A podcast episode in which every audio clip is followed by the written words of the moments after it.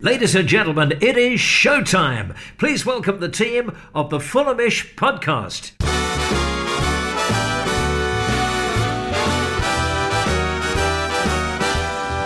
It's the Fulhamish podcast, your independent voice of Fulham FC. My name is Sammy James, and today we're going to be talking about Fulham's triumph up in Lancashire, a solid Rovers return for Fulham as we came back with a 1 0 win, and we are now level on points with Leeds United. Very exciting indeed and to discuss everything that happened on Saturday and look forward to Millwall on Wednesday as well. I'm joined by three Fulhamish originals Professor Ben Jarman. Hello, hello, everyone. The chaperone himself, Dom Betts. Hello, hello. And the secretary, who has not been a secretary for an awful long time. It has been a while. Jack hello, Collins. listeners. How are you doing? Good, thank you very much. Nice to see you all. And, well, it's an extremely exciting time to be talking about Fulham. I imagine there might be a few of you who, who have left the pod for a, a month or two, and I reckon there'll be a few extra hundred people tuned in today because it's all got very, very tight at the top and it's all very exhilarating. Back in indeed. it. Yeah. Well, we've got lots to discuss. Jack, what were the three word reviews from Saturday's game? I liked um, Liam Bentham's, which we used in the article actually. In your five, in your five thoughts, Sammy knew he would score. Yeah, I thought was was very good. Fulham George, Michael Hector masterclass. Soul with Mitro Machine Messiah, and this I think my favourite of the lot. Brian Lake saying automatic pro Mitrotion, which I thought it was a bit of a stretch, but I liked it. A lot of fun with it. You do have to sometimes have some of the three word reviews that are a little bit of a stretch as well, where they've butchered about 17 words into three by using hyphens, and I- I've got a lot of time for it. Okay, well, lots of talking points from the game. Um, let's start with you, Dom. You were there. Was that your favourite away day of the season so far? It's tough to it's tough to say. I've like Swansea, but I feel like Swansea was like a collective of me getting a flight in from Amsterdam, uh, getting The across to game Swansea. itself, ra- rather than the stuff around it, like Pop World or anything else like that. I like how you name check the clubs now. it's not even like a oh, you know, a night out that you went on. It's always Pop World, isn't it? Um, Can't go wrong. the 90 minutes either side itself was this your favourite No, because the game was terrible. no but i mean the atmosphere and what No, went no, no. on It was it was it was one of those uh, amount of away fans that we bring that it's. I feel like whenever we bring about 700, 800, it's, that's always like the best it can get really because when you bring like 3000 to some area i just don't i feel like when it's like 700 and it's just all the fans sort of packed into one area who, and it's the fans who do travel week in week out most likely those fans going i always feel the atmosphere is better and yeah atmosphere wise and celebration wise it's, it's, it's probably up there. It's definitely our best, you know, Saturday three o'clock away game of the season. Albeit probably having too many of them, but no, it was. Um, I think all round it was just great. It was. It's, it was just another one of those weddings where you know the players getting on the same train as the fans on the train back from Preston. You know that happened. i love it when that happens Yeah, I mean, it happened fairly often when we sort of had that run of games. I think towards the beginning of the season, which we did go up, where they, they happened to be on our train fairly often. But yeah, I think overall as a day, it, it it will take a lot to be beaten.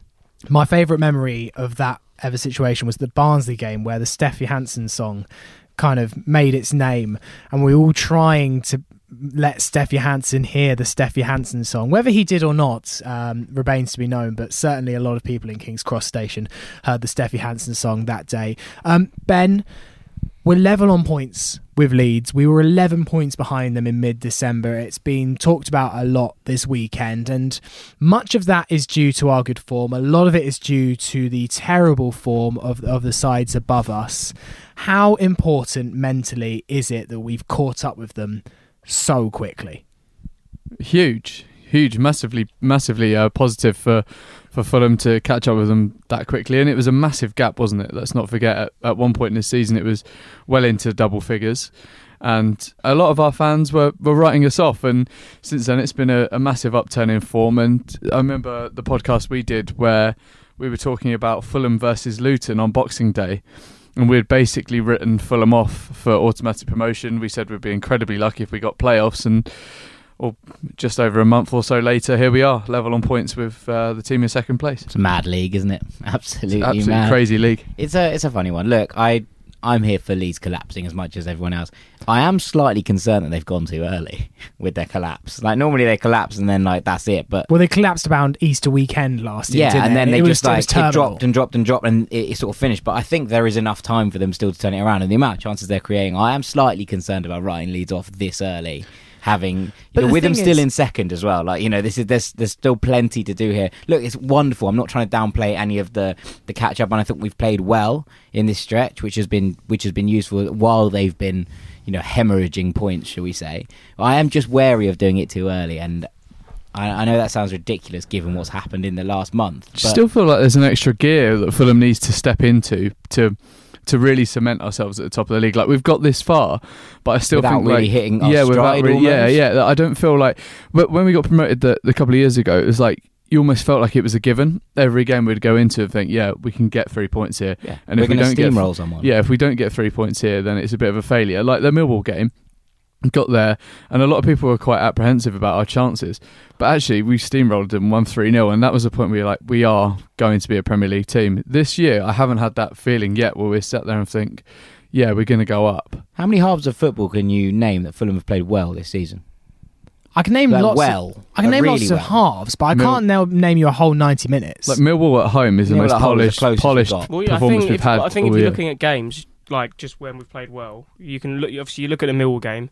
You can point to the Reading game, but they had ten men for majority of it. Maybe Derby at home. Some of the QPR game. Yeah, it like in spells. The actual in the games you're pointing at where we've played well, it is only three or four, and you know, well, that, as, as Ben said, that shows there is still that extra gear for us to go into. but But, what, I, but I also do think it's people comparing it with the team that went up in 17 18 and it's they're totally different in the way they're sort of grinding out the wins. I think we'd sort of with the way we grind out the wins under Slavisa Jokanovic was like sort of full throttle going at the opposition. I don't feel that's the same here with Scott Parker. It's a bit No. especially in the last month or six weeks or so since obviously we beat Leeds. It's been a bit more stable at the back, especially since Michael Hector's come in and Rodak's been making some brilliant saves. And yeah, I think it's a lot more structured than it was on under Slavis, I guess you could say. But um, yeah, it, we, we're doing it in a different way, but because it's like it.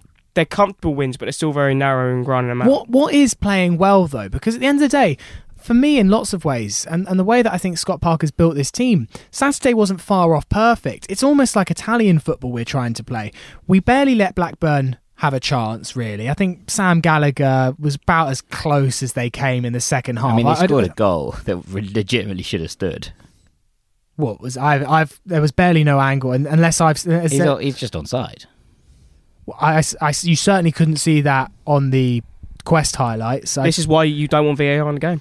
Well, look, I just is think there a I different, think- is there is there an angle on the official um, website yeah, I think there's that a- I haven't seen? Uh, I saw an angle put through today where he looks two, three yards on side. Like, not, it's not. Like, it looks like it might get a touch on the way through. It doesn't. It goes straight through, and I think Lenihan's offside, uh, onside. But the point being that Murdoch makes a great stop. We didn't create very much either. Grinding out one nil away is, is is all well and good. But you know, Steph had a chance at the end that hasn't really made it onto any highlights package, which is a bit strange. Where he probably should have lifted it and made it two 0 Yeah. But up to that point, yes, we controlled the game nicely, but we weren't like wildly like creating. We weren't putting a load of balls in. It was a scrappy, you know, disjointed performance in many ways. And yes, obviously, it's good to cr- grind out those one one nil wins. And what I was actually going to say was, I think it probably puts us in better stead. Should we go up because we know how to grind out results in this kind of manner? All right, well, let's look at the game itself. And there was one big change Cyrus Christie out, Tim Ream back in. Following his suspension that he picked up after the Man City game, and then Denis Odoi shifted to right back, I was very surprised to not see Terence Kongolo come into the starting 11. But I felt like Ream vindicated himself a little bit. I thought he was pretty solid at the back, and maybe we were all a bit quick to call the end of Tim Ream's career after one red card against the English champions. Yeah, well, I think when looking at the team going into the game, I thought obviously thought Kongolo would come in, but I also thought out of the two fullbacks that were going to be dropped, I thought it would be Joe Bryan as opposed to Cyrus Christie because I actually think But with So- Kongolo then going I can to really left back. smell an agenda no, as, here. as, as in I'd had the two centre backs being Hector and Kongolo with Odoi at left back and then Christie at right back. Obviously, Joe Bryan did them pretty well because I think that's probably his best performance of the season so far. You know, pulling out seven point five out of ten, he hasn't done that much this this, this season. But no, I think I was quite surprised that you know Kongolo not coming in and also you know Christie being the fullback decided to be dropped as opposed to Joe Bryan. Yeah, I thought that was quite weird as well. In terms of you looked at in fact, I thought the two fullbacks, yes, there were defensive errors and mishaps in the Huddersfield game, but actually they created so much between them. And you look for the goals, you know, two assists from either fullback who'd started to bomb on a little bit, and suddenly you replace that with Denis Odoi, who just doesn't really do the same thing. He, you know, does offer attacking impetus, but in a very, very different way. Uh, and I thought it was a strange move. Look, you know, it's another clean sheet, and, and Parker's got to be commended for that. I just was a bit surprised. I think that would be the word I would use. So I feel like this is a typical Scott Parker away from home sort of move. You know, trying to, as you say, Jack. Odoi offers a different sort of threat to the one that Christie poses. Christie likes to get up and down that wing as much as he can, but Odoi sort of stays at home a little bit more. And I think that that's what Parker tries to do. He tries to form that back three away from home to sort of keep it a little bit more um, controlled at the back. And I think we saw that for large parts against Charlton, where one full back went forward and the other one didn't. And it didn't really provide much then. I mean, I did enjoy the statistic that uh, Hector and Tim Ream still haven't conceded a goal while they've both been on the pitch, which is a bit misleading considering the fact that it was because Ream got sent off in the game against Man City that that statistic. But rings to be facts I think, you, facts can, I are think you can discount you can discount that game. Look, when, at the moment we're not worried about how we're playing against City. No. you, have got to look at. But the they're working in to the- work, they are working together well as a partnership. Yeah. Which makes you wonder: is there a need to bring in Kongolo yet? Surely, if it ain't broke, don't fix it. I think it's just because we, you know, with Mawson's injury, there was literally not another centre back Yeah. option, um, unless you're bringing in like Jerome Opoku in. But I mean, we should have done that. We, but we should have done that ages ago. Um, but it was no. i in terms of, I think you look at the City game, and then Kongolo came in and did really well. Yes, we conceded four goals, hmm. but against an unbelievable City side. Kongolo, that tackle, obviously in the hmm. box, which everyone was ranting and raving about at the time, and, and rightly so, phenomenal. And it looked like we had a player who was capable of of filling that role. And so I, I guess that's probably why everyone was so quick to be like, right, this this this guy's going to be in. I think the fact that we played Hud- Huddersfield next has massively damaged him because if Yeah. he'd come in for that next game alongside Hector and played really well, you would have found it really difficult to get Tim Ream back in the team. But actively, because he hadn't, you know, it, it makes more sense to go back to the tried and tested in some regards. I think you've also got to look how many games you still got to play this month. Like, was Yeah. there still five or six games we still got to play before the end of the month? Yeah. Like, The, the shortest month and the most amount of games. yeah, I think we had seven league games in February in Yeah. what is only like 28, 29 days.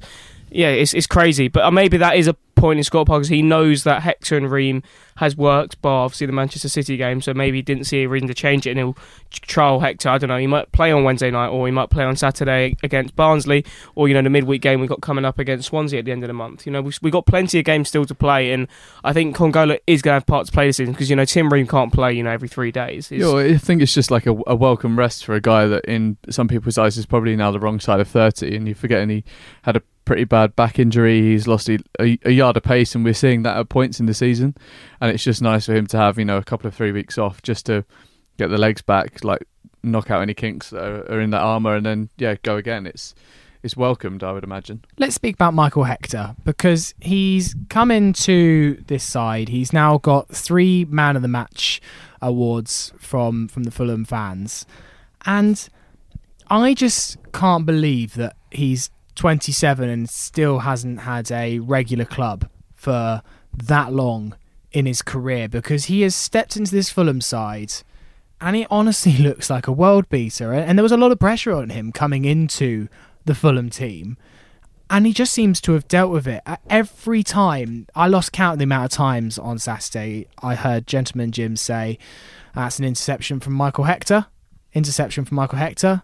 Interception from Michael Hector. It was like Jim was on a loop because he was just so solid. He has a knack of being in the right place at the right time. It's phenomenal. Yeah, I also think one thing with Hector is we've seen with Ream and Mawson is they will only try play out from the back.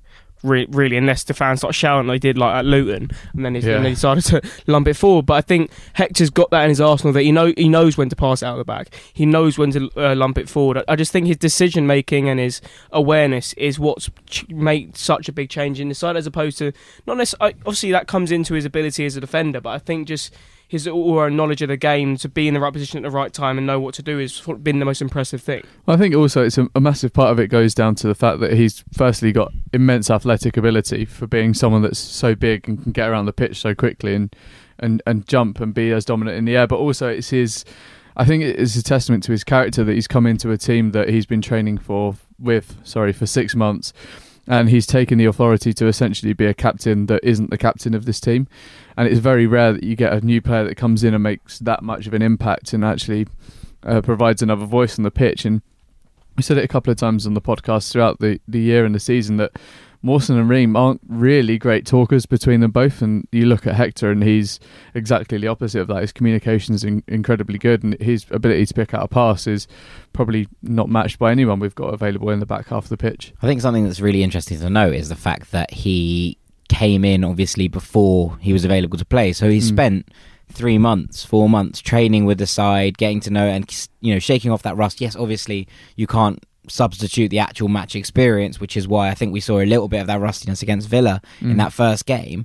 But on the whole, you, you look at what he's brought into the side, uh, and you, you. I was talking about this the other week about how the best January transfers are always ones that are either look like they've been done since the summer, or they're like hangovers from the summer, or they're done before the January transfer window actually opens. It's very rare that you get a January transfer that works that's brought in on deadline day or, or brought in a it's not that it can't happen it's just more rare and I think that's a huge part of it. Hector's come in, he's been training with the squad, he's got to know everyone, he'll already be a character in the dressing room. It's not like he has to come in there and not be afraid and be afraid to kind of show his voice and show his character. So all of those things will contribute to the fact that he's been able to hit the ground running. And I think that yes, it's sad that we didn't get him in the Mm. summer and there's a lot of chat at the moment on Twitter and that about oh, how good we'd have been if we'd started the season with Rodak and with Hector, and, and, and rightly so because they've been both so crucial to how well Fulham have played, uh, or, or in terms of getting results.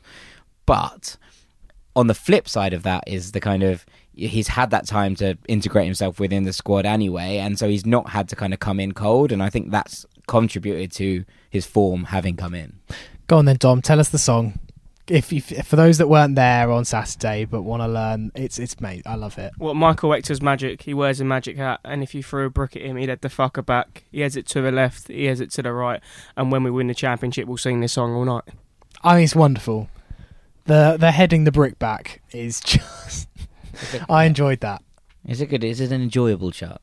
I don't Uh, like that we've nicked Pontus Jansson's song. well, I when we first started it. singing it, I had to be careful not to sing the Nations League because I've been too used to singing about Harry Maguire. And I was like, no, it's it's it's it's club football now, isn't it? So, but no, I also think when it comes to our recent upturn in form, I guess you can say in the last sort of six weeks too, is it being understated how much of an impact Kevin McDonald has made? No, I I think this is a very fair point.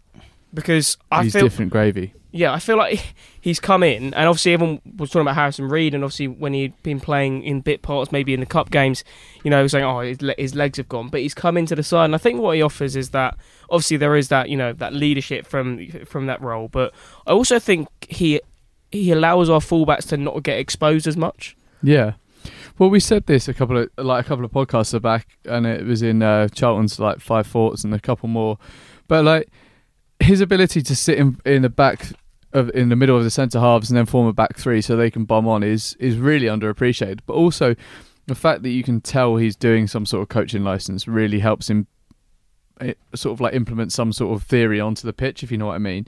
So like you see Cairney push up a little bit higher on with K-Mac on the pitch, and you see Onomah have a bit more influence as well. But I think uh, uh, moving a moving a team up like three or four yards might seem like a very small increment, but in football it can play a massive part. And I think yeah, he might not be the most mobile anymore, and if you put him up against pace, he's in a lot of trouble. But I think he's been integral to the upturn in form for the last six months. Like midfield is, in my opinion, and maybe shared by a lot of others in the room, what wins you matches. And I think he's added a little bit of slickness to that midfield as well with the passing because before that it was a little bit slow. It was.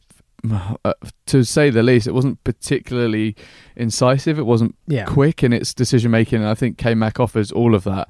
And it doesn't have to be spectacular. It can be short five, six, seven yard passes here, five, six, seven yard passes here, just to relieve pressure and or to get the pass before the pass.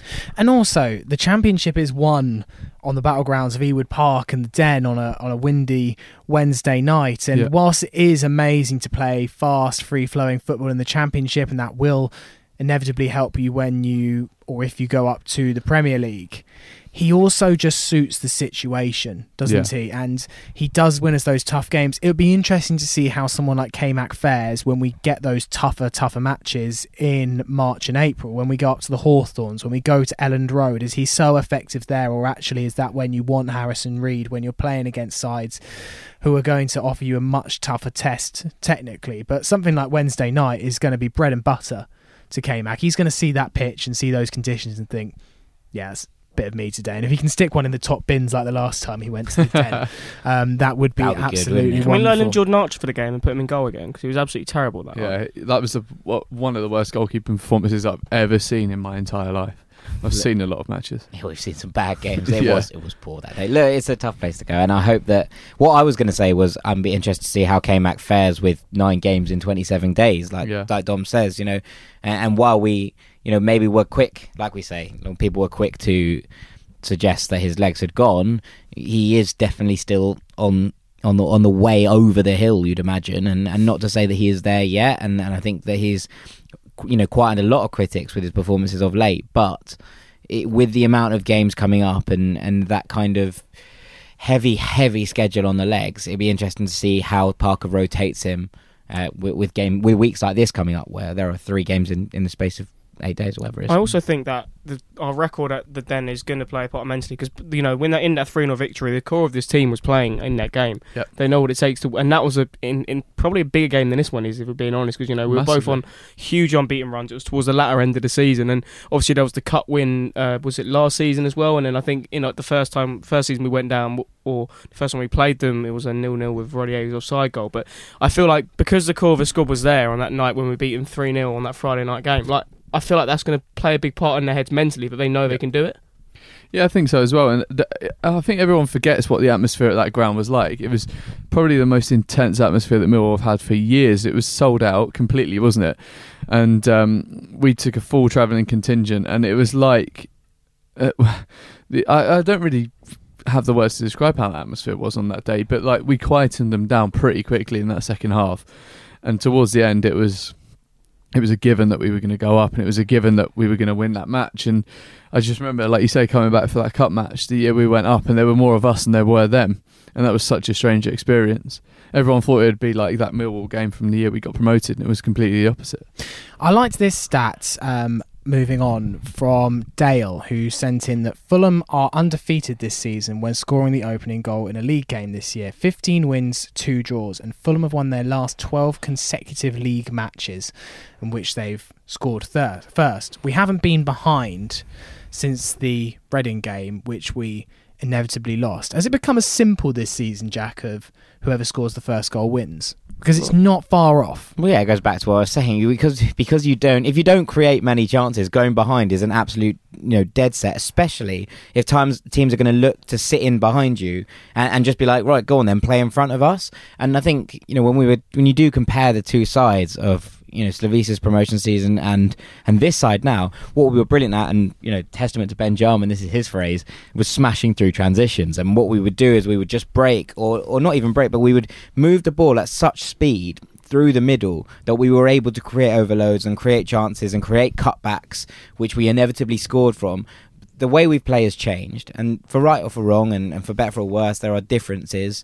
Um, and, and like you said, we feel like we're more able to grind out results, and maybe that's a good thing if you're looking to actually steel yourself in the Premier League and, and get yourself set that you can actually defend and, and build around that. But when teams go ahead against us, I don't feel like we're creating enough to to come back and get them. And, and you look even at those kind of weird games early on in the season, the Charlton game at home. Where our response to going down was just to chuck everybody on, and Parker's response was basically like stick Cavaleiro and knock our wing back and see what happens, which Yeah. was kind of chaos basically. Yeah. And and look, it's had its effective moments, it's had its really ineffective moments, and it's just it doesn't seem like when we go behind we have the wherewithal to start actually creating things in the opposition third. And that we're reliant on screamers and we're reliant on uh, out of this world chances which actually isn't a sustainable method. And we See- spoke about it at the time. So this is what I mean when I when I cl- when I say to you that Fulham still f- have a gear to go through, in that they're not as quick as they once were. They're not able to control games that they were. They can have 35, 40 minutes at a time in a game where they look unbeatable, but for the rest of it, they really struggled to hold everything tight. And there's still so many hairy moments in Fulham. And yeah, Jack, we used to be incredible on the transition, but now not so much. It's sort of a little bit laboured. We don't look to pass quick enough, and we certainly don't break quick enough. That's for sure. I think that will be at our detriment against teams that maybe just set up or, or get an early lead and then just set up to because frustrate us. Yeah. it will just frustrate us and we won't be able to do anything.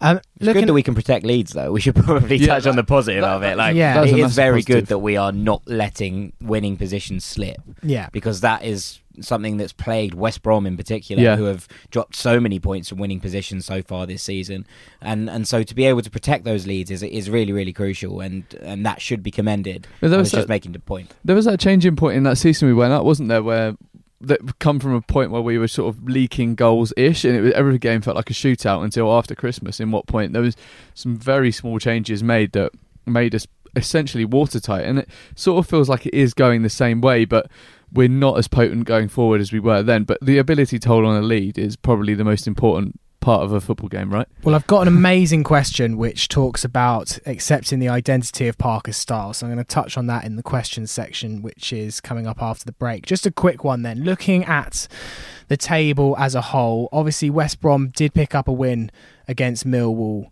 yesterday, um, and it was a gritty win as well. I was impressed by West Brom. I watched uh, Yeah, most strong. of it, and tough conditions out there, and actually you- you'd imagine that it would have been Millwall that was that thrived, but actually, from the very first minute, it seemed quite clear that West Brom were going to go there and win. They just seemed to have something about them. But you've got West Brom top. 59 points. Then you've got Leeds and Fulham second and third on 55. Our goal difference is three worse than than Leeds.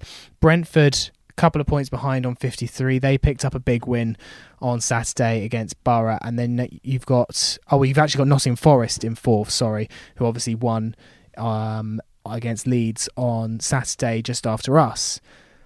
There's five teams there now. Is it those five teams battling it out for the rest of the season, or is there potentially another team that can break I, I still into don't that top think five? you can. I think Bristol City are still within with a shout. Like they're not. They're not far off at all. I think they was it- do lose a lot of stupid games, though. for Bristol six City. They're always just really good against us, and then just But not then very good against what? anyone What have they won? Is it five of their last six games? I Well, think? yeah, they won four on the spin, and then on Friday night they they just imploded against a pretty Birmingham. average Birmingham City yeah. So side. I, I think. home. I think. Yeah. I, obviously, you can you can say, oh, they're, they're down six, so he's automatically pushing too much of a push. But you know, was it? It's only six points. They're, So- fi- they're five points behind us and Leeds. Yeah, so like if Yeah. you if you if we were five points behind, you know, the team in second, you'd say we're right in this automatic promotion race. So, I- so I think they are because when when they click, it's not that it's it's, it's kind of like us to an extent where once they once they get in the lead, they actually got very very good very very good at the back. Like if you look at their games where they won four and about, I don't think they conceded in any of those games. No. I think they were Mm. four one nil wins. Yep. So I think you have got to include them in the conversation. I don't think they will get it, but I still think they've got to be included in, in the conversation for it. Forest, Forest, I still haven't been completely convinced by it this season. Forest are a bit like us. Yeah, a lot exactly. of teams that played quite well, and uh, yeah, not especially convinced by it, like you say, Jack. And I've, I've, the thing about Bristol City is they've been streaky for about three or four years now. They win four, they lose three. They win four, they lose three, and it's that consistency that, or lack of, therefore, Lee doesn't get Johnson, them streaky anywhere. bacon. Yeah, absolutely streaky bacon. But it's actually a lot of Fulham fans are looking the fact that we've tied level with Leeds and their uh, momentum is is poor at the moment, and oh, that means that Ful. But actually, it's not inconceivable that Leeds might be out of the automatic promotion race completely if they carry on with this form. And actually, Forest and Brentford are, are actually the, the new rivals. I wasn't sure who to support on Saturday between Forest and Leeds. I think was, I was hoping for a draw. I think whenever these, yeah, and of you these- got Brentford Leeds Yeah, tomorrow. I'm who, looking- who do you support? I'm looking at all these teams who are in the top six. For me, whenever they play each other, you just want it to be a draw because then, Yeah. because then they're both losing points. If that makes sense. Like, they're Mm. I understand they're both still getting a point in the end, but I feel like you, whenever any of these top six teams are coming against each other, a draw is the best result. Absolutely want a result for uh, a draw from Brentford Leeds tomorrow. yeah. Leeds would be a point above us and Brentford a point behind us, and then if we went to the the den, we'd go ahead. We'd we'd, we'd move into second. But that's the result. That's it. They're, and even you know, if Brentford win, we could still leapfrog them, but they'd then be a point behind us in third, and you don't really want that either. You don't you don't want Brentford breathing down your neck, given how well they're playing. But, but yeah, as in like I think if Leeds, And that's the I big- think if Leeds drop out of the automatics. I think if Leeds are like fifth by mid March, they'll win every like win their last six games. I, I absolutely 100% believe this. I have a thing about they- they've gone too early. They've fallen apart too early. I think also issue with Brentford is people their goal difference is ludicrous. Yeah, it's mad. It's, It's mad. like- yeah, they've mad. got an extra point, haven't they? from yeah, their they've goal got. I think their difference? goal difference is what like 26, 27? 27. something, yeah. something They've like scored that. 52 goals, which Yeah. is six more than anyone apart from West Brom. Um, and they they're just it's one of those weird ones. I was looking at a stat recently. They haven't scored in something like 11 games this season, but the games they have scored in, they've just scored like yeah, they're the third. They've got the third highest amount of shutouts against them. Yeah. Yeah. But when they do score, they score like five. Yeah, I also, but I also think It's with- mad. Unreal. The, the whole the whole league's just absolutely Yeah, but everyone, is everyone, so talks, everyone talks about Brentford like, oh, they're the best team in the league, or they play the best football in the league, whatever. I was like, we're still above them. Yeah, yeah, but that's fine. Like Cardiff putting up above us the year that we got promoted, but th- we still played better football. Yeah, than Yeah. them. fair. That's not. That's not. Yeah. Yeah, but everyone- I feel like Unfortunately, everyone- it's not Crufts. It's football. Everyone's like quick to sort of praise. I, I think like a lot of fans have been quick to praise Brentford this season, but we are still above them in the league. yeah, Yeah. well, agreed. But like, if you look at their model against our model, instead of who they've signed and for what the prices they've signed them for, and all of those things, and that's an incomparable situation. That's different. It is, but I just feel like people are too, for some reason, it's too busy to just praise Brentford this season when we've been It's above quite a them in the ta- romantic little story. ab- ab- We've been ab- above them in the table most of the time. I just find it boring. I mean, this is some vintage Sky Bet this season. I think we're in the midst of an absolutely classic season. Like it is. we're- It, There's we're a- in. it's. It's. I reckon it's a seven-team shootout, which is nuts. Seven-team shootout for two places. That's insane. Four Right. nans, Jeremy. That's Four insane. nans, Jeremy. That's Yeah. insane. But yeah, I think it's going to be an exciting 15 games, and hopefully, just Fulham can keep their heads above water and stay in the race for the whole thing. Right, we've waffled on. Uh, let's have a quick break, and then we've got loads of your questions afterwards. Cavaleiro, Cavallera came to us on loan to bring us straight back up.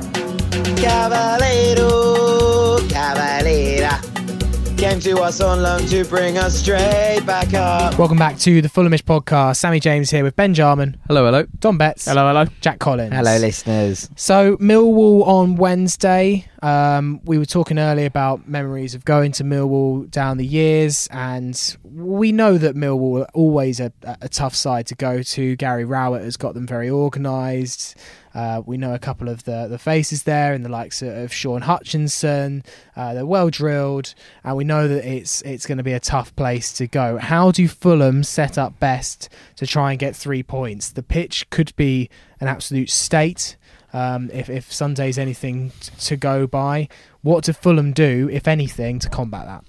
The main thing we should probably do to combat that is uh, break Jed Wallace's legs because if he gets another assist, he'll be one of only five players across the whole of Europe to have double figures goals and assists. Yeah. Can you name the others? Jadon Sancho. Yeah. Anyone on Bleacher Report's Instagram story this week? Because Messi made Ronaldo? it. Made, Leo Messi made it this Messi. weekend, didn't he? Messi did make it. But didn't, hasn't Sancho? Sancho did it in the smallest minutes, yeah, hasn't he? got the same amount of yeah. Now Messi and Sancho have the same amount. of Squeeze from South This is- Lon- This isn't the point. It's squeezed from South London, and that's, We've that's come what away you from the point. Anyway, Jed Wallace is well good at football. He is very, very good at football, and it, it, it's uh, ultimately to stop Millwall, you're going to have to stop it at source, and that source is Jed Wallace for, for a large amount of And not give any Oh. free kicks within 40 yards of the goal. exactly because it would just be pumped into the box, won't it? Yeah. I am concerned about the state of the pitch. Like it cut up really rough in the West Brom game. It was it will have got worse with the torrential downpour we've just had, Mm. uh, and as the storm continues to rage around London and the UK, I guess, um, but most specifically Bermondsey. Um, it, it's going to be difficult. It, that that pitch is not going to suit the fact that Fulham are going to try and play. football. It's going to be sticky. Yep. It's we're going to have to you know d- use different methods to what we're used to to try and you know affect this game. And actually, is where this kind of attritional sense probably will come in handy. I'd be surprised. I wouldn't be surprised to see Kamara come back in Yeah, for this that'd kind be. of I game. think I think that would probably be a good one. A little bit more of sort of like a kick and run style of football, probably suit the conditions. Like get him in and around Mitrovic as much as possible. Probably 4-4-2 then. probably suit us. Never four four two. Never four four two, but but Kamara. Well, we can't. We have been we, against Leeds. We played the long ball game very, very effectively. So it's something in Scott's arsenal. We don't only play one way anymore. The problem, yes, that, that that's fine. But Leeds looked to play a different style of break. We don't want to play Millwall at their own game. Well, yeah, that was what my next point was. Well, yeah, but you know, also they have three gigantic centre backs, well, two and Shaun Hutchinson. They're going to, if we just keep feeding long balls into Mitrovic, he will get less joy than we expect because three. We've seen already. We saw in the Reading game how frustrated he got with three centre backs basically man marking him. Uh, and that will happen again. That's what they'll exactly what they'll look to do. They'll look at the Blackburn game at the go at the weekend and they'll go, right, what would have been a nil nil without Mitrovic's quality will could happen to us. We could nab something as long as we, you know, we're in and around the game, and they will look to try and stifle his scoring threat. And and if you just lump balls down to him, the centre backs are going to gobble that up all night long. Okay, right, some questions. First one from Matthew Wall. Um, are we in need of accepting the identity of Parker's style of play for Fulham? When we signed Knockaert, De Cordova-Reid, and Cavaleiro, as well as securing contracts for TC and Mitro, we all thought we'd win every game 5 2, score 100 plus goals, and coast home on HMS Piss the League. In reality, Parker has set us out to be a team which is not overcommitted going forward, but fairly clinical when we do. We're winning games by one goal margins, and that keeps everyone nervous, but is this what Parker wants? Control, solidity, and precision, rather than, as under Slav, complete dominance of the ball and an expectation that we'd score more even if there was a soft underbelly. I preferred the Slav approach, but feel more confident in Parker's Fulham defending a lead than I have since Roy. Well, I think it all comes down to Parker's style as a player during his playing career himself. He was a combative defensive midfielder who loved a 360 turn and he was pretty solid in all aspects of his game. And I think that's you, you often see a player's or manager's style be a part of their blueprint of their team. And I think Fulham are a a little bit more solid. And I think what we've moved away from is, as you, as as he rightly says, a sort of shootout mentality where now we're sort of looking a bit more solid. And um, I think we've seen a little bit of progression from Parker throughout the season. At the start, it was sort of how can we stifle the game as much as possible by holding on to the ball and trying just to control the game through the use of the feet. Whereas now we're sort of looking at Parker controlling the game through positioning and movement of players, which is, I think, is probably an excellent transition for him. And I think it suits his theory on the game. But um, yeah, I think yeah, accepting it is a little bit harder because it's not as easy on the eye. That's certainly for sure. But I think it's is a positive step, and a lot of people will will want Slavisa Jokanovic football to come back because it's so easy to watch. But the frank reality is that Scott Park is very very different. And it's getting results. It is getting results. Yeah, I- I completely agree with Ben. I mean, it, it goes back to exactly what we touched on. This is a side built with a more agricultural style, should we say? You know, Mm. attritional style in in many ways. We're better at the back, and something that absolutely was a, a huge problem for us when we went up to the Premier League was that we just didn't really know how to defend, and that's saying so much in terms of what what we what happened to us and why we went back down and all of these issues in so many ways. But coming back to Parker's style, I think he needs to be commended for some things. His ability to his subs in recent weeks have been very good Hmm. uh, and made at sensible times, and and I think that few people would have much to complain about there. Yes, it's it's harder on the eye, and yes, it's not as you know. I don't feel as dominant. I I, I disagree in some ways. I feel like more confident that this side could hold a lead, absolutely, but I don't think that I go, don't go into every game with the confidence that I did in that Slav season, like Ben said earlier. It, it's just one of those where in the long term, it's probably quite a sensible strategy. But in terms of trying to get out of the le- out of this league, I hate the fact that we don't go for the killer blow Mm. so much. I, you know, at one 0 up and at two 0 up, we should be killing games off, and then we don't have to go into the last ten minutes. You know, l- looking like we're under the cosh. And yes, we've been defending it well, and yes, that's impressive in itself.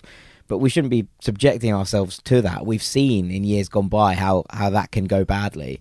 And I, I don't think it's a sensible method to just be like, I'll go 1 0 up and then just hope that we survive the aerial bombardment in the 93rd minute. Well, and the, I think the Lenihan non-goal showed that actually, and actually, yes, whether he was onside, offside, I'm not 100 percent sure, but He's offside.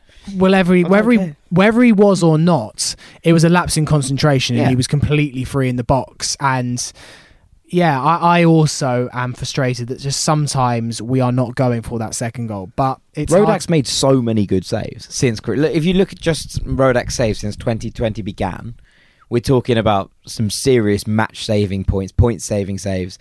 All of these moments that we've relied on our keeper. And yes, it's great that we have a keeper that we can rely on, Mhm. but we shouldn't be looking for our keeper to, to bail us out of trouble again and again and again. That's not a it's not sustainable. And it, it's the same guys going back to what we were saying about screamers earlier on. You know, you can't base your game plan on oh we might bang one from 30 yards. That that's not that's not how it works. It's you know you have to create chances that you have a high proportion of putting away. You know, th- these are, you know, like we say, XG isn't the be all and end all, but what it does is it shows you how many times you're putting the ball into good areas for your strikers to score. And the more that you do that, the more that you will score goals and, and look to create good chances. And I think that creating high quality chances is something we've lacked in this season. Well, speaking of, of Rodak, um, there's a there's a chart here that I don't really understand, and it would need Singer or Curran to truly understand it. But it's looking at championship goalkeeper performance, and, and Marek Rodak is clearly out in front as a mixture of it's it's based on good save percentage, good XCG difference. I've never seen anything like it in my life. Dom Betts has his head in his hands. and Ben is tr- currently what's, trying what's a to load of rubbish. it, Well, it's basically, basically like he makes good saves and save, wins us points. The Yeah, so data you, is- don't, you don't need some weird map graph to point it out. You the can see that data is the common data I think is Well, showing Well, essentially, what what is saying is that looking at this very quickly is that Rodak makes a massive. His save percentage is massive, and that his I expect I suppose his points gained is way above the rest of the league because it, when you look at this is a quartiled table. When you look in the top right quartile, anyone that's in that top right is massively overperformed versus the rest of the league. So, to add context to this table, Marcus Bettinelli is in the bottom left. So he's got incredibly poor save percentage and poor XCG, whereas Marek Rodak has got good save percentage and good XCG differential. So what would what would the score be had he not been making saves? Obviously, it shows that that Rodak is making making a ton of saves and making us a ton of points, whereas the other way around, it's Bettinelli that was not making a huge amount of saves and actually costing us points. So showing he's doing his job. Well, no, but it's, it's what we were saying. Right? Yeah, but he's So doing his job when we well, were all Bettinelli is actually costing Fulham points compared to an average goalkeeper in the league, whereas Marek Rodak is winning Fulham points compared to an average goalkeeper in the league, and and that's important. That's a that's a point swing. Um, right, let's do some more quick fire questions mug. as I realise that we haven't um, touched on quite a few of them. I, I like this one. Amari Sinclair is Mitrovic our best ever striker since Saha? I would be hard pushed to argue. I mean, he, he I obviously. don't know. You like Zamora in 0910 was a problem. Like, Yeah, this is a valid point. like eh, you, I understand how good Mitrovic has been, but compared to what what some of our other strikers have done in seasons in the Premier League, which Mitrovic necessarily didn't. Although there was obviously the stat from I think Daniel Storey tweeted it today that Yeah, he still yeah. was it the highest Highest amount of. headers on target in the last since- two seasons. In the last two seasons, and he hasn't played in the division. But no, I, I, don't, Seven I, I. I love Mitrovic as much as anyone else, but I do think that you can't, you know, Zamora in 0910 was a problem to, you know, some of the best t- teams in Europe. I love how you're calling him a problem. He was a problem. It's a He great, was- it's Say a it great again, turn of phrase. I think yeah, yeah. I mean, if you're obviously going to exclude like Eddie Johnson, then probably Mitrovic. It's a bit mad that everyone's forgetting about David Elm against Burnley, Yeah, but you know we'll move on. If we're gonna if we're gonna exclude Elm and Johnson, I think then we'll probably give it to Mitrovic. Stefano Okaka's match-winning performance against Wigan will go down in the history of the annals. Um, Sam Austin makes Oh, a actually, Ross McCormack. I'd like to make a case for Ross McCormack. good. Mi- Mitrovic is Ross McCormack is not better than Mitrovic. No, but without I think McCormack, he we would have reached, never 30, had he, he reached without- what, 30 Ro- championship goals in less time. Literally, without Ross McCormack, we'd have Ivan Toney up front. Like, let's not beat around the bush. Oh, I, I love Ross McCormack and No, everything. no, it would be the the most club, disrespected player in Fulham history. It'll be Will Grigg. Unfairly disrespected. Ivan We- Toney's too big for us. We, we'd, we'd literally have Omar Bogle up front.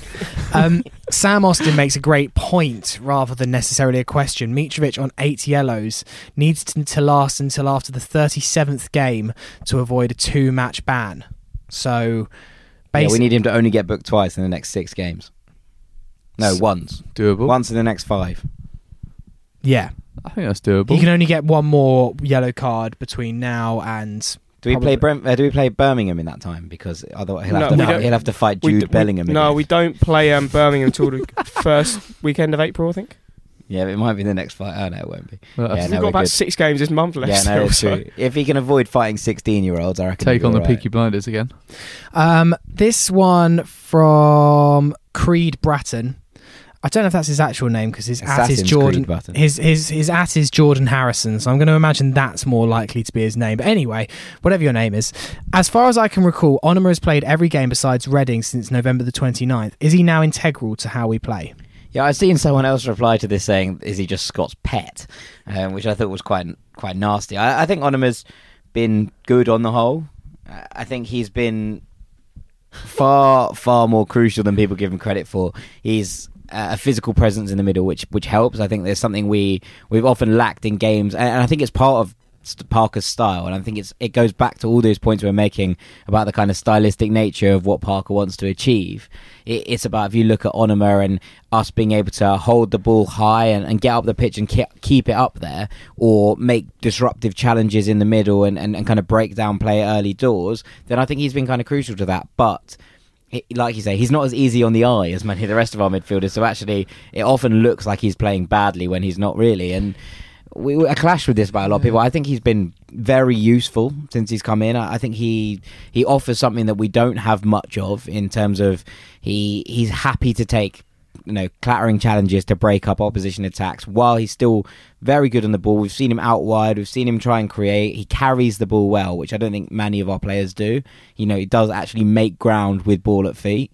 Uh, and I think he links the, the whole team up, up and down, and I think he's he's been really good. So I feel like a shouts out to football Onomah. simpleton when I kind of watch Josh Onomah and can't really see what he's doing, but then at the same time can't criticize him because I can't see anything that he's he's, he's doing wrong. But who else? Yeah, the thing is, who else would you do you play there instead of him? Well, I guess the obvious like- answer would be Steph Joe. and I think anyone. I don't, I don't personally think Stefan Johansen's been that good when he's featured this season. I think No, I disagree with that. I, I like I, f- I don't know. I feel like one one one thing he really did add to our team in the in the two seasons we reached playoffs, and obviously the second one which got promoted in, is the goals and assists. And I just don't think he's been bringing that this season. Albeit he hasn't been starting games, but I don't think he's been bringing it. Isn't it that he hasn't scored in like two years or? yeah, yeah, never mind crazy. scoring belters all the time. If he could score tap-ins all the time, yeah, time, he at doesn't the score any goals I- all the time anymore. Yeah. But The song just- is actually but- just wrong. Now. Yeah, but at the moment, like for me, you.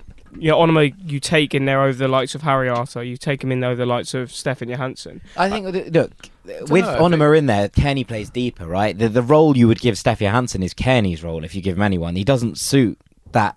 And you could you could play Steph deeper and play Tom Cairney up there, uh, but then you lose that physicality, you lose that ability to make those challenges. And one of the criticisms I saw levelled at Onomah was that he gives away loads of fouls. I was like, that's not a That's criticism. his. That's his job. His job is to stop attacks on the counter by just basically clipping people. It's a very old old school pep I th- idea. and I, yeah, I think this is literally one of the things that Parker's implemented where Jokanovic wouldn't. Is that there is a little there was dark arts under Sli- Jokanovic, but there's more dark arts over Parker than there is under Parker than there is with Jokanovic. it's a little bit subtler in the terms Yeah. of I think Yeah, there's loads think- of dark arts under under Parker. It's Yeah. it's, it's niggly. It's seeing out but, games. but this is what this is what I'm saying. Like when you, when a, a couple of minutes ago you said like as a, f- a f- you labelled yourself as a football simpleton, which firstly you're not, but secondly like it is sometimes difficult to understand what Onomah does, and I I think he brings a balance that isn't really as explicit as many people would think, and like isn't explicit as the the Kevin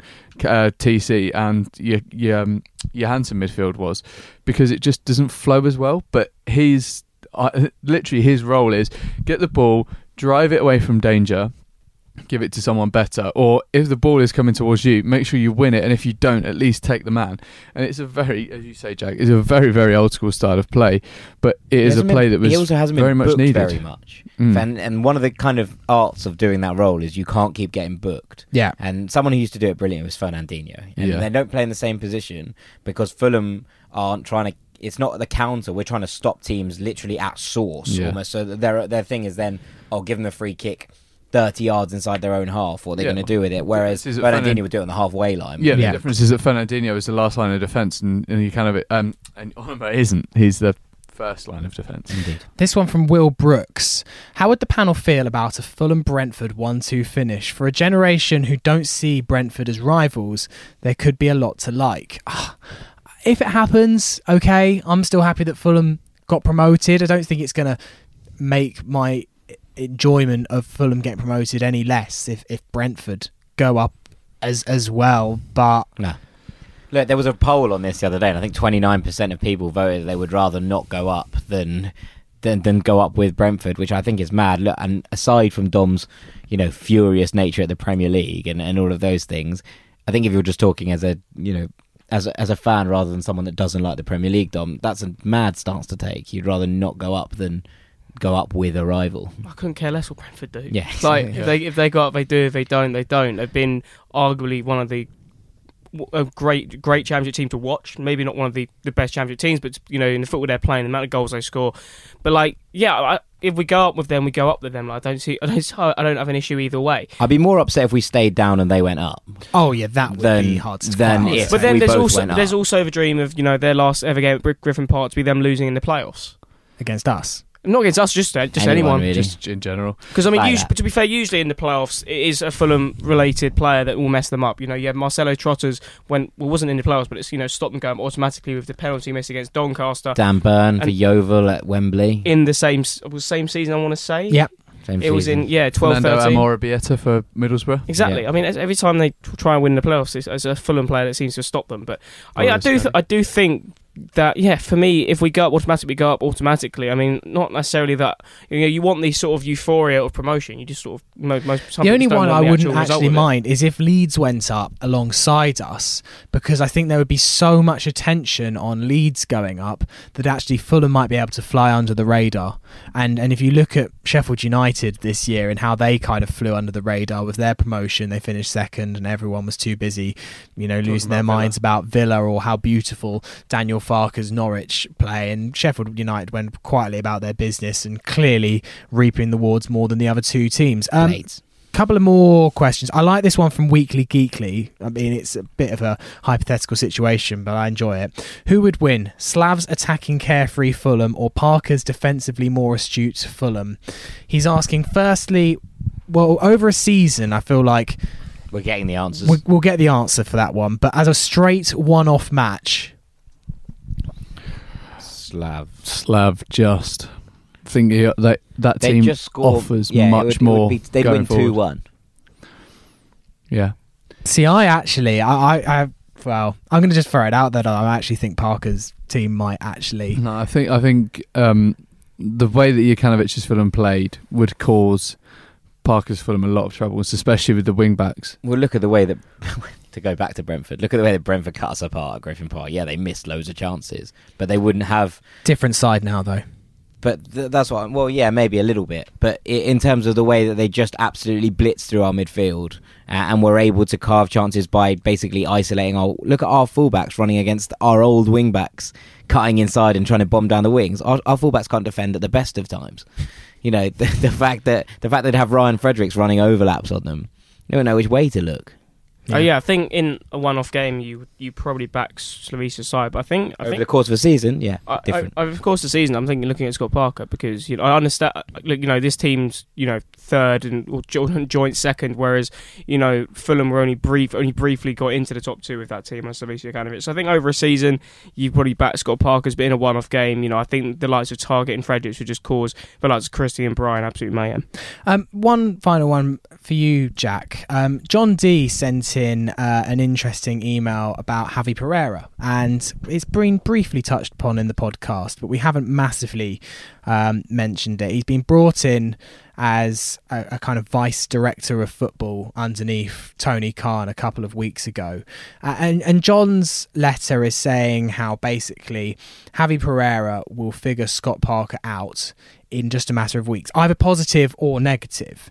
He's going to know exactly what he's going in there and what he's signed up for. I just wanted to get a couple of words from you. How important do you think the appointment of Pereira is? Because for me, it's massive and, and, and a sign of Tony maybe accepting the limitations that he has given how busy he is, and also that he isn't been a football man all his life, if you, if you know what I mean. I think everybody I've ever spoken to about Javi Pereira says that he is one of the sharpest football minds going. And I've had people say that he was the mind, the kind of mastermind behind a lot of what happened with Slavisa and a lot of the actual tactical acumen uh, and kind of style of play that, that kind of developed under Slavisa. And I think that on the whole, if you just take the whole press uh, statement at face value. Him coming in and instilling a style of football. That, I, I thought we went a bit overboard about the style of football that Fulham is world famous for in the press in, in the press release, but. I I think he will come in and install a style of football that overarches the entire the academy, the younger groups, and all of those things. And it, it sets Fulham up as a side that we are looking to be progressive in the future with our managers. And, and look, when we went to the Premier League last time, we abandoned all our principles and suddenly reverted to regressive, negative football. I don't think we'll make that mistake again, not with Javi Pereira at the at the helm. Because if you look at his style and who he's kind of worked with, he worked for a long time with Jordi Cruyff um, until he went off to be the manager of Ecuador. Is it, Ben? Yeah. Um, and and actually his kind of principles and the principles that have been passed on to him by his father, the father of this kind of progressive style of football, if you will, um, it, it's it's all part of the same view. And I think that having a football man on the ground and having, I think, a person on the ground from the vice or the director of football's chair in and around the the training ground who'll be able to feedback, who'll be able to talk through transfers, who'll be able to work that through the academy, talk about who what the academy players are willing and ready to step up into the style of play that we're trying to implement. I think he will work Scott Parker out. I don't think that Scott Parker is will be worried.